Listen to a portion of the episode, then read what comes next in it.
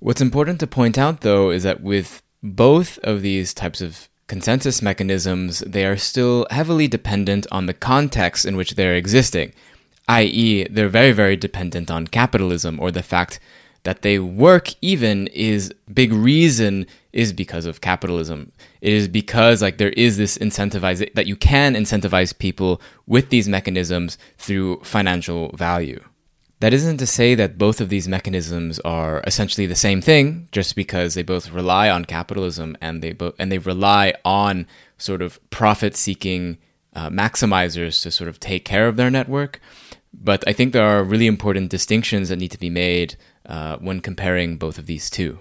And so, the best sort of metaphor that I've been able to think of when thinking about proof of work versus proof of stake is kind of, and this isn't like a perfect metaphor to be, I mean, no metaphor is really ever perfect, but to think of proof of work as sort of industrial capitalism and proof of stake as financial capitalism.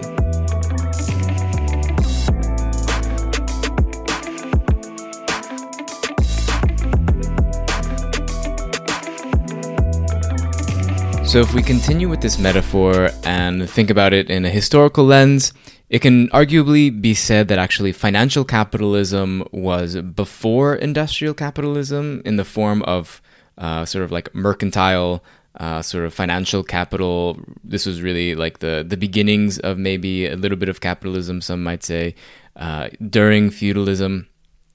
But industrial capitalism was certainly before financial capitalism in becoming hegemonic and becoming really, really big uh, until only like fairly recently, especially with neoliberalism. I think financial capitalism has sort of like won out uh, that sort of battle.